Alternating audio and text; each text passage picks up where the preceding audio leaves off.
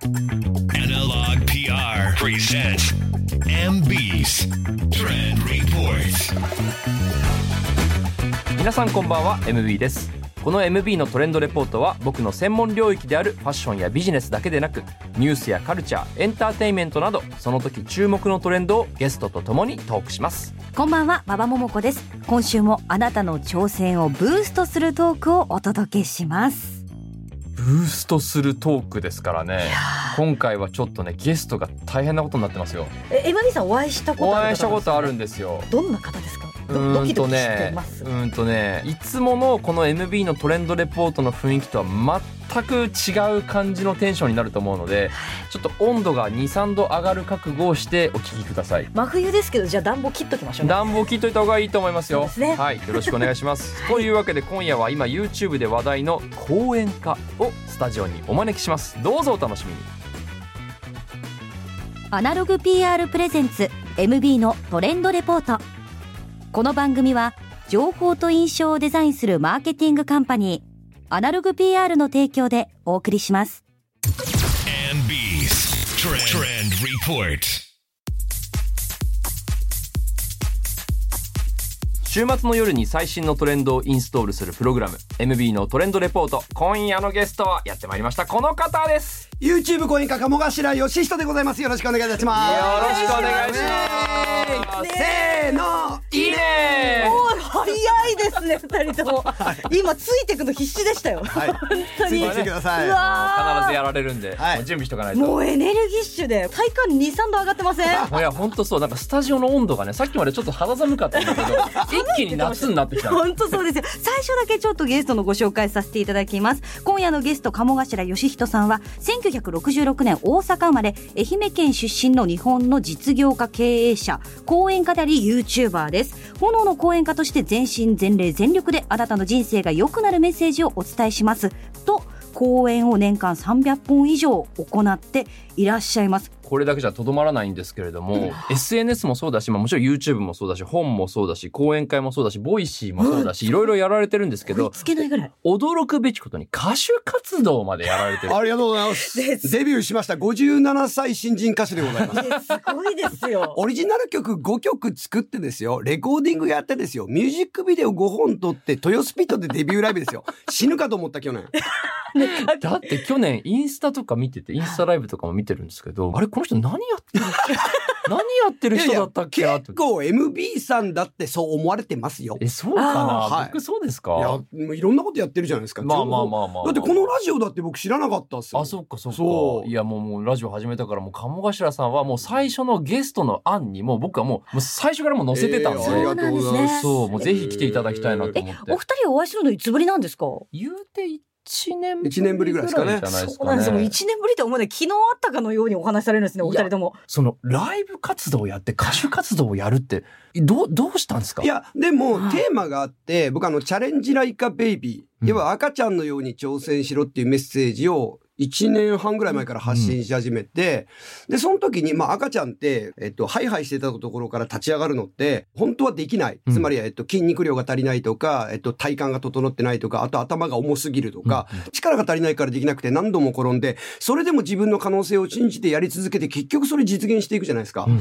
俺死ぬまでこうやって生きた方がめちゃくちゃかっこいいし、めちゃくちゃ自分をい使い切って生き切ったっていう充実感で死ねるなと思って、うんなんかそれをやろうと思って発信し始めた時に、結構僕あの、よくあるんですけど、講演会とかで喋ってる時に、それを聞いて、ほんまやって自分が感動することがあるんですよ。ほー要はあの、こうこう神の声聞いてるみたいになる時があって。あなるほどねあーで、その時に自分自身が挑戦してるって周りから認められてるけど、よく考えたら、子供の頃に諦めた夢で実現してないものあるなと思って、うん僕19歳までミュージシャンになろうと思ってたんですよ。えーそうなんですねそうだったんですか。歌手になりたいと思ってギター弾いて、オリジナル曲200曲ぐらい作って、えーそうだったんですか。行動力凄まじいですいやねでも愛媛県今治市でハードロックバンド組んで、ちょっとその界隈で知られて、愛媛県の県庁所在地松山にライブをやるようになった時に、対バンでいろんなバンドがいるフェスに出た時に、自分が一番歌が下手だってことに気がつくんですよ。へで、それまではずっとバンドメンバーの仲間と、俺たちはいつか東京にいてデビューするんだって夢毎晩語ってたんだけど、愛媛で負けてるのを知った時に、俺無理だと思ってバンドメンバーに諦めようっつって、自分で夢語って人集めたのに、俺自身が辞めるっていうことをやって、そっからまあ、マクドナルドのアルバイトし始めるんじゃないですそけどれでマクドナルドの経歴が始まるんですね。そうです、そうです。だから、今回は38年越しの夢を叶えるっていうテーマだったんですよ。素敵。すごいリベンジですね。そうですね。へで、僕、講演家なので、説得するようなお仕事なんだけど、うん13年目になるんですけど、講演家になって、いろんなとこで喋って分かった真実があるんですよ。うん人は言葉じゃ変わんないと。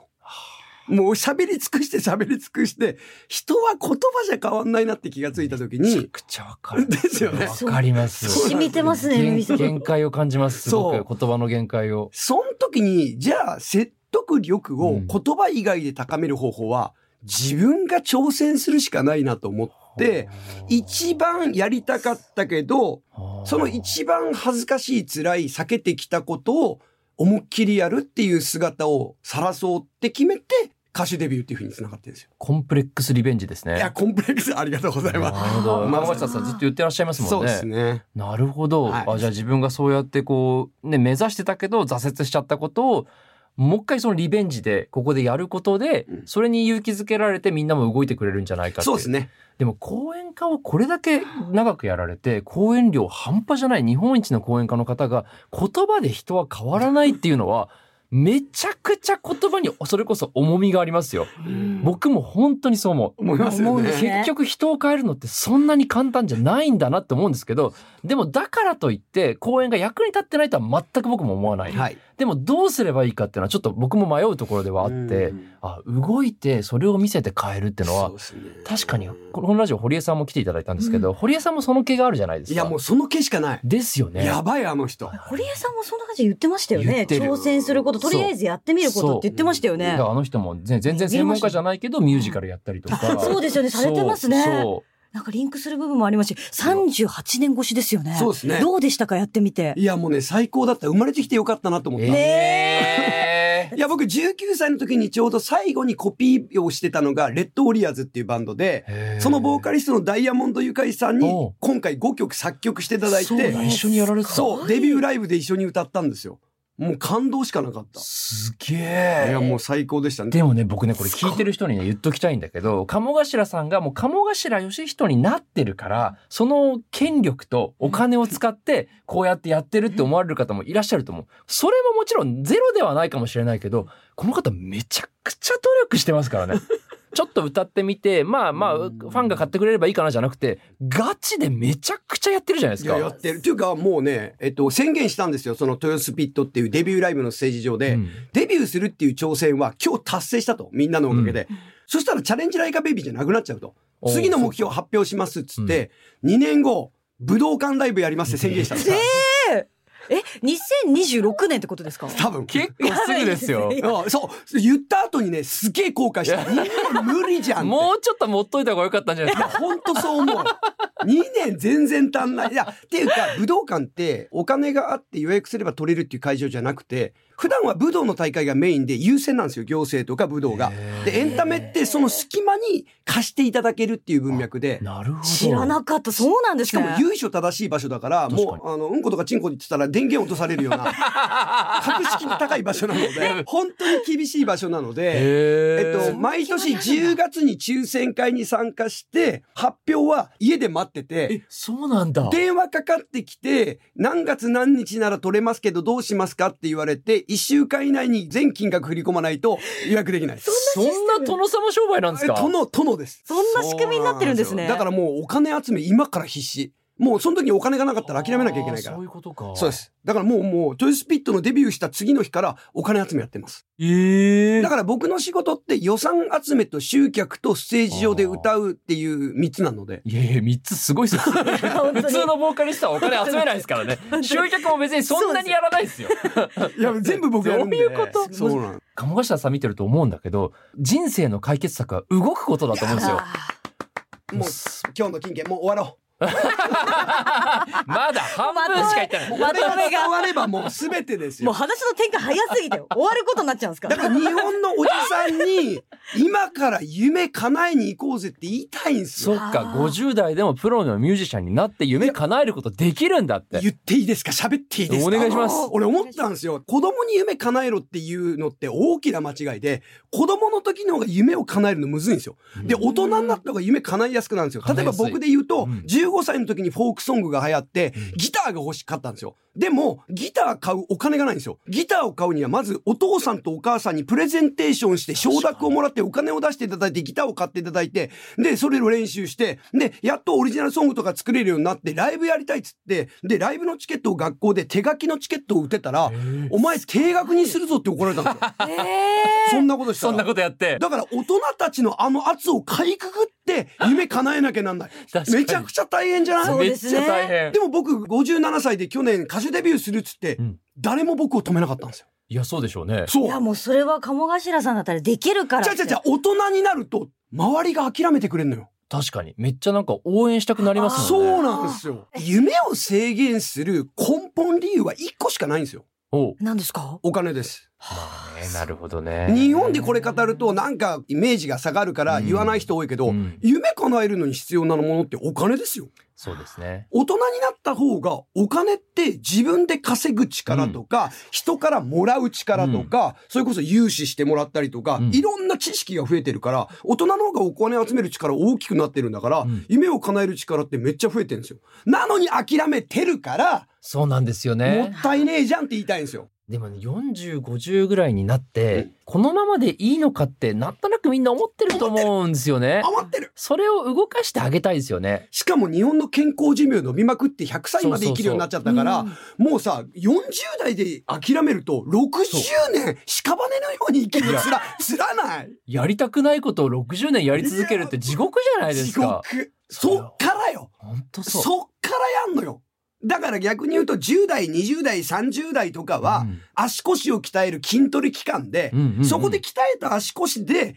5060から夢叶えに行くこの超高齢化社会の解決策私見出しましたいい話だすごいですよ。ちょっともうめ、めまいがするぐらい。もうね、おじさんに向けてこういう話したい。も、いうやはっきり日言本ってのくれますイもンんフルエンサーで一番年いってんの多分鴨頭義人なんですよそうでしょうね。そうなそんでうすかかもしれない。 57歳インフルエンサーとかあんまいないんですよ若いインフルエンサーがさ日本のおじさんはこれから夢叶えろって感じ悪いじゃんうん、感じ悪いで。も俺言うと炎上しないから。だか確かに。らみんなを代表して俺が日本のおじさんにお前たち挑戦しろ、これから夢叶えろと、もう子供に夢託すなと、他人のこと無視しろと、自分のことをどう使い切るかしか考えんなっていうメッセージガンガン出そうと思ってるんですうよ。わちょっともう、すごいごい、この行動力、すごいっしょ。すごいです。ちょ馬っ場さと、んすごいっしょ。ちょっと、こういう人なんですいやもうよ。暖房切りましょう、本当に。なんか暑くなってきちゃったからっていう僕ぐらね、い。こうなるんじゃないかなと思ってたんですよね。いや、ちょっとすごいですよ、本当に。いや、もうおじさんインフルエンサー頑張んなきゃダメですそうね。ですよ。いや、ねこれからっすよ。鴨頭さんすごくたくさん動かれてるのわかるんですけど、はいボイシーもそうだし、YouTube もそうだし、公演もそうだし、毎日コンテンツ更新されてるじゃないですか。はいはい。どうやってネタを持ってくるんですか基本的に僕あの、大人になってから勉強が好きになったんで、めちゃくちゃ勉強してて、例えばビジネス書は年間だいたい800冊は読むんですよ。 ?800 冊800ってあ読め僕速読スクールも経営してるんで速読すごいできるんで10万文字の本だったら5分から30分で読めるんですよ。はえー特殊な読み方はしてますけどそれぐらい読んだりとかあとはセミナーとかも今でも自分が学びに行くために年間だいたい100行くか行かないぐらいセミナー聞きに行ってる鴨頭さんセミナー行ってんすか行きます行きます行きえ、ます。セミナー喋る人がビビりませんそう時々ね迷惑かけてるなって思う時あるけ ど俺セミナーやってて鴨頭さん来たら絶対嫌だわ い。や時々言われる「来ないでください」って言われる時あるけど本当そうですよそうそうそう動揺しそうですね。え、あれねってなりますよね。あとわかは、るしえうんっと、日経が出してるやつの有料記事を僕プレミアム会員に入ってて、うん全記事を読む、え読まない記事もあるんですけうんうんど、うんタイトルは全部チェックして、僕あのオンラインサロンやってて、カモビズっていうはいはいはいビジネス系のなんで、そこは日経新聞の有料記事を1記事ピックアップして、それを会員に読ませて、その後鴨頭所見つって、この記事はこういうふうに読まないと、中小企業とか会社員の人は、ユニクロってすげえなとか、うんうん楽天大変そうとか、そんな感想持ったって意味ねえと、うんうんそっから自分のビジネスに転用する力、転用力を磨けっていうのやってるんで、そういう記事も読んでるんで、インプットの量が異常なんで、ないくらでも喋れるんですよ。これはね、仕事できる人とかコンテンツ更新してる人、みんな同じこと言いますね。やあっぱインプットの量なんですよ。うんこれ情報発信とかそういう講演会のお仕事とかそういうのやったことない人は天から降りてくるって思ってるんですよ。 でも堀江さんですら鴨頭さんですらやっぱインプットの量に準じてアウトプットが出てくるっていう非常にシンプルな構造になってあるだのからで。ご飯食べないのにうんこ出るわけないじゃん。またうんこの話か。でも分かりやすい。そうそうなん分ですよかりやすいです。まずごそう飯ですね食べようぜなんですよ。そうなんですよね。そうだからもうみんな机の上に向かって、うーんってなんかこうブログのネタとかひねり出そうとしてる人ってたまにいらっしゃるんですけど確か、にいや無理無理、もう外出て誰かと会って話して本読んでってやるからネタが出せるわけですよおっねし。ゃる通り。ずっと聞いてたい。えー、すごいエネルギー。鴨頭さん、もっかそのやられることはやっぱり歌手活動で、あと他に新しいこととかあるんですか僕はやっぱコロナ禍になった時うんに講演会の依頼がゼロになったんですよ。あ、そっか。はい。最初の1ヶ月売り上げゼロになったんですよ。それまで年間10億売ってたのにいきなりゼロになって、あ、これ会社潰れるわってなって。でで、も今となってはちょうどよくてうん、やっぱりこれ当たり前ですけど、体力はいつか落ちるわけじゃないですうんかうん。うん言っても言っ。てそもねの時に自分がずっと講演会で、例えば北海道行ったり沖縄行ったりとか、それをずっと続けるのはいつかは無理なので変えなきゃいけないのが、コロナ禍でも外圧で変えざるを得なくなってなる、ほ ど。で、新規事業を、まあ、セミナーとかも含めると51個立ち上げたんですね。やりすぎ、やりすぎですよ。どういうことで、いや、もちろん立ち上げてうまくいかなかった事業を潰していくんですよ。なるほどね。うん。で、伸びていく事業をそのまま伸ばしてるんあそういうことで。だかからその時から、なんだ、今で言うと、大きい事業で言うと、えっと、出版社立ち上げましあやらたれ。てましたね。それから、まあ、歌手活動を始めました。アパレルも一そうだ応、今も含めて3つぐらい。えっとカモッチもやってカるし。モチっていうカジュアルと、えっと、今度タキシードあ、ブそラうンド。タキシード、あの方とね。ネクストステージ立ち上げるのと、カモストリッチっていうオーストリッチの、あ、そうだ。高級カバンオーストリッチのそうだ。あれやっとや完成してこれからリリースなんですけど、オーストリッチのバッグなんて今ブランドどこも怖くてできないですよ。もうでしょコスト超高いから。えめっーめちゃむずいんですよ、オーストリッチちゃは。難しいです。それをバーンと売ろうと思っててす。あ、大丈夫。あの、まだ完成する前から予約が取れてるんで。 どう いう。ニッチなビジネスなのすで。げえはいな。とか、あとは今度は化粧水と、えっと、乳液と美容液を出したりとか、メンズコスメもやろうと思ってて。あと日用品もこれからトイレットペーパーとかもやろうと思ってるんですよ。でやっぱね、新しいことをやるとうん、勉強するから、うん。自分がこう、新鮮になる。わかる。楽しい。いつも死にそうって言いながら、ちょっと似合って笑ってる自分がいる。そうなんですよねうん。いや、それね、堀江さんも言ってて、うん年に2回はアウェーの場に行かなきゃいけないって言っていてや、大事その自分が専門分野じゃないところに行くと本当にこう焦るし勉強するからそうそれで成長してまた次のステップにつながるからちゃんとそういう場所に行かなきゃいけないっておっしゃっててミュージカルもそれなんだって全く一緒ですね。一緒っすね。なるほど。ね。まだまだね、お話伺いたいところなんですが、鴨頭義人さんの最新情報は何見たらいいですかもういろいろコンテンツありすぎて。いや、で一番濃い情報はやっぱ、ボイシーに集約されてるんですよあーね。そうだなそうですね。僕のボイシーってチャプターが8個ぐらいあって、本編は1個で、あと全部広告なんで、そこを見ればわかるので。ボイシーはじめね、YouTube やいろんなものをそうでごすね覧ください。今夜のゲストは講演家の鴨頭義人さんでした。鴨頭さん本当にありがとうございましありがとうごた。ざいました。楽しかったです。せーの。いいね Analog PR presents MB's Trend Report.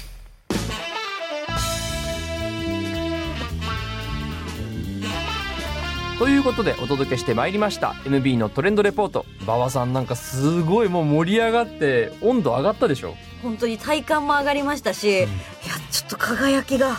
眩しいですよ、本当に存在が。 57歳っておっしゃってたけど15歳ぐらいのモチベーションだったもん本当ねそうですよもうね。パワー持て余してますみたいなもう少年の心を忘れない、夢を絶対に諦めない。かっこよかったですまあね。本当ねやっぱ行動するってすごい大事なことなんだなって学びましたねとにかくやってみるっていうのは本当にいろんな方からお話伺う中でもありますけど鴨頭さんのが一番過去ダイレクトに来た感じがしますよいねやー説得力ありました本当僕らも学んでですね行動を絶やさないように頑張りましょうさあ次回はどんなゲストの方が登場するんでしょうか楽しみですそれではまた来週この時間にお会いいたしましょうお相手は馬場ももこと MB でした